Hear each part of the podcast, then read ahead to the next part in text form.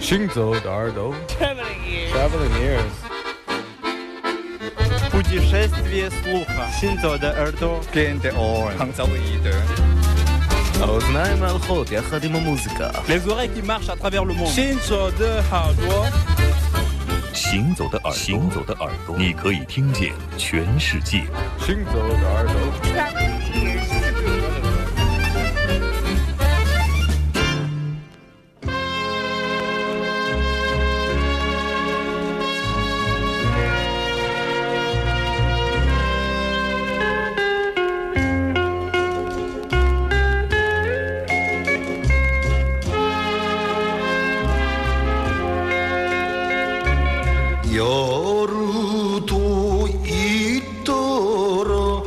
どこ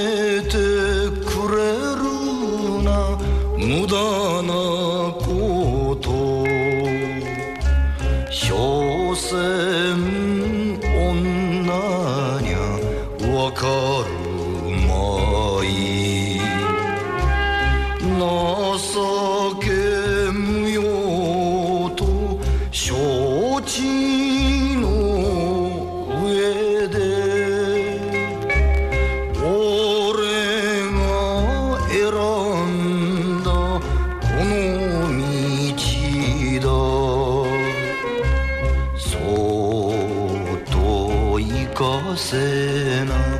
このまんま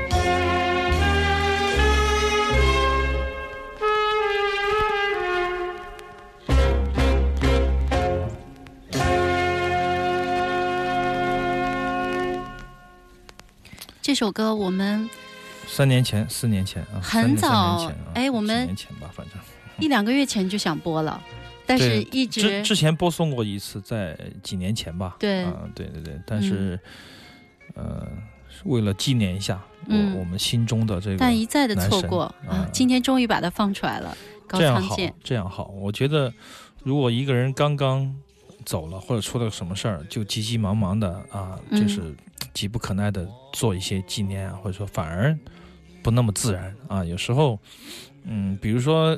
比如说早些年吧，一二前我们做节目啊十几年了，那前些年我们每到一些节日啊啊，Nirvana 啊、John Lennon 啊，嗯，会做一些这样的主题，每年都做，就觉得有点腻啊，你会觉得不这种情感来的不真实，特别的啊刻意，对对对，有点刻意，所以说几乎后面七八年我们都没有这样干了，嗯当然也没什么干货可以 让我们这样去做了。实际上，嗯、如果我们狠一狠心、咬咬牙，一期节目也就这么过了。有时候会这样想啊，嗯就是说一期节目就一张专辑也就过了。今天我们纪念一个谁，嗯一张专辑播下来，然后但是我觉得信息量或或者说我们想跟呃我们的听众朋友说的话，呃，没有机会说了。嗯这这个我觉得就这个节目失去了本身一周一次的意义，就是说一周一次好不容易有有一两个小时啊，我们就尽量多放一些资讯。多给大家一些一些一些点，然后大家有兴趣的就可以各自去找，找了以后还可以深度的去挖掘，可以去交流。嗯呃，如果说很很死板板的，就是一一一张专辑一期，有时候有有一点浪费，而且我们也觉得也不太负责任啊。所以说，呃说到高仓健呢，我想他不是一个，他真的是一个特别传统的演员，也是一个传统的歌者啊。嗯从他的声音里面，你可以感觉得到这种人，他的人，他的荧幕形象，他的歌声就是在一起的。啊，嗯包裹在一起的，没有特别多的，的哎，啊没有特别多的修饰的或者说交饰的成分啊。这点嗯来说，我敬佩他。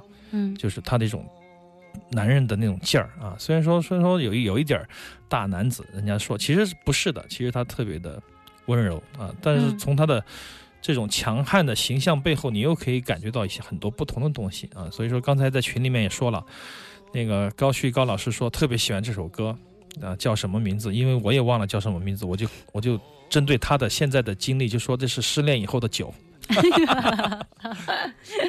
你太能即兴了。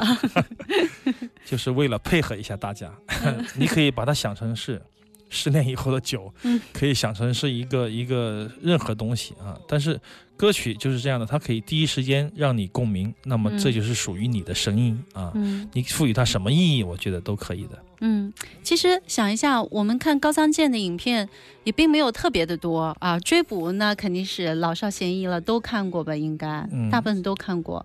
然后就是《千里走单骑》啊，好像真的就再没有看过太多。对，当然了，你看千里走单骑》落马之后，高仓健爷爷就不再，也就很很少演戏了。但是他对中国的那种情谊，我觉得嗯还是、还是在的啊。对，包括中国人的幸福的黄手绢啊，还有远山好多电呼唤影对远山呼唤，对对对，嗯都是他的作品嘛。反正他就是，如果你以一个电影美学的角度上来评判他，他不是一个好的摇滚乐手，他不是一个好的先锋的艺术家，嗯他就是一个在在生活中在艺术上就做自己的那个人吧。嗯啊，我这样想的话，大家就很明白。对，包括他在六十年代跟天井战夫、跟易柳会啊这么嗯多人的，包括跟这个横尾中泽这么多人的友谊，就见证了这个历史。就是这个人是很多元的，嗯他可以从事任何他感兴趣的事情，而且嗯做的像他人一样好啊。他不是一个特别有天赋，或者说是就是语不惊人死不休啊这样的、这样的演员是吧？嗯啊，他就是一个真男人啊，他做到了自己，而且他很质朴，很有自己的一种美学，这就够了。当一个人始终如一，这就很难了。对，不容易啊。嗯，从头到尾如果你一直是一个始终如一如果你是一个 怎么怎么说？我们常常说，如果你是一个君子，嗯你就始终一如一的做也不容易；如果你是一个小人，能始终如一的做 也不容易。是啊，啊说多了啊，有点偏题啊。今天这首歌献给去世的高仓健啊，嗯非常好的声音，我的男神，行走的耳朵，欢迎这一小时继续回来，我是刘倩。我是阿飞。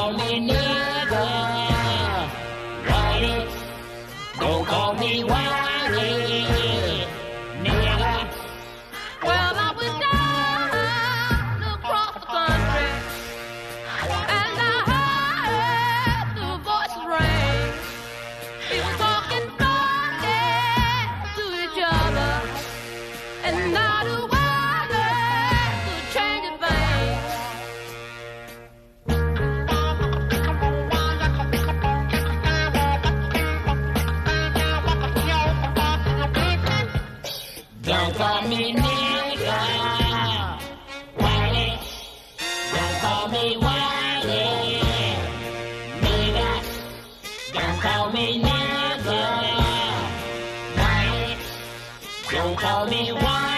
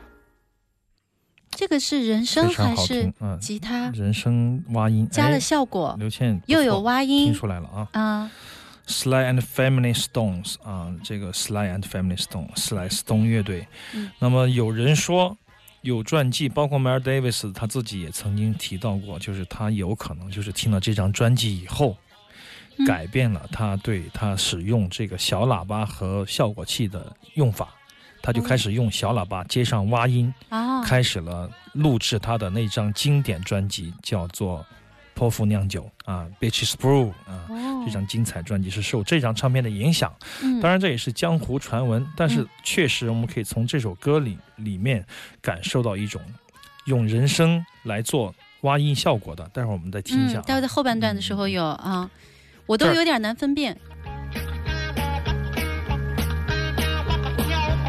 这是人声加了效果器，人声用来唱旋律，然后通过自动挖音的效果表现嗯出来的一种录音方式，呃，非常非常的嗯特别的一种音色。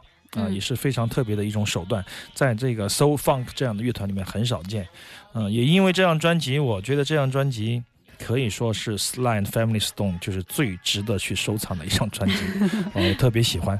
呃，歌名也非常有革命性。嗯，而且这张专辑也是在滚石杂志评出的五百张历代最强专辑当中占有一席之地的对歌名叫做 Don't Call Me Nigger White Whitey 啊，YT。对，嗯不要叫我黑鬼啊！但是这是有一种在当年是非常有勇气的一首、嗯。一种抗争的歌曲，但是对他却用了这种方式啊，这种嗯。方式特、很特别。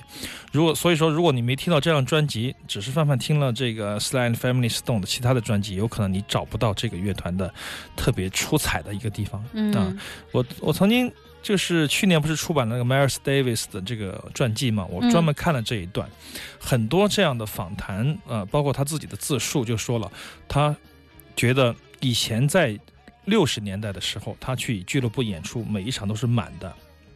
但是七零年代啊，六五年以后，慢慢的人群就开始分流，嗯就只有半数或者是大半的人才会留在俱乐部里，其他人都去看 Sly and Family Stone。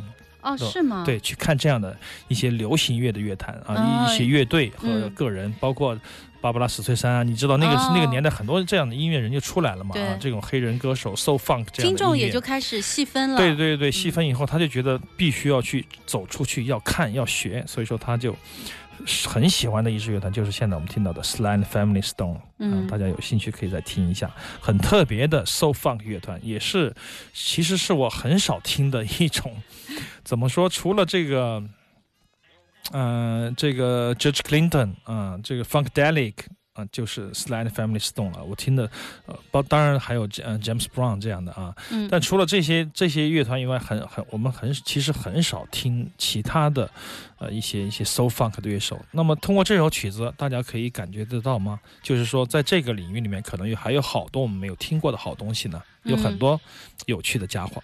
嗯，其实通过我们比较喜欢的一些人，比如说像 Miles Davis 这样的一些人，嗯来往后追溯的话，其实还是可以挖掘到更多的一些我们少听但是又好听的一些作品。行走的耳朵，我们就一起来听这些少听但是好听的音乐。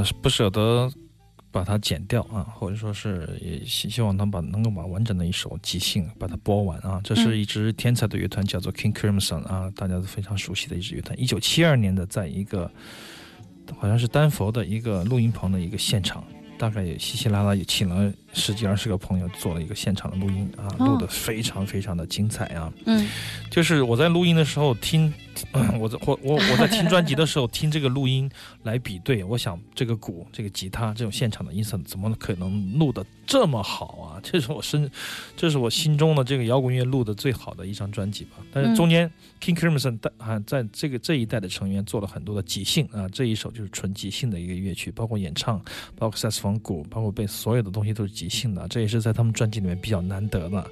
嗯嗯，但是最遗憾的就是说，这张唱片两千零二年的时候挖出来出了这个 CD，但是一直没有出过这个黑胶的版本啊，非常的遗憾啊。但是听到这个 CD 的这种感觉，你也可以回到当年的现场，也是非常令人激赏的啊，嗯令人激动的这样的一个表演。像这样的前卫的或者是爵士的，类似于这样的录音棚，那得多专业呀！哈，那得多贵呀！是啊，关键是人都多大呀。关键是关键是人不在了，就是说，就是从事这些相关的这些嗯。录音师、剪辑师、嗯。混音的人都不见了，所以嗯说这这个你有设备是没有用的啊，嗯。还得有人。所以说现在你要如果想复制一个当年的这个纯模拟的现场的话，几乎是不可能。比登天还难，我觉得就是每一个环节的话，如果你你要做成纯模拟是非常困难的事情，所以说只能在想象中，或者说听这些老唱片的过程中，来感受那种快感了。嗯，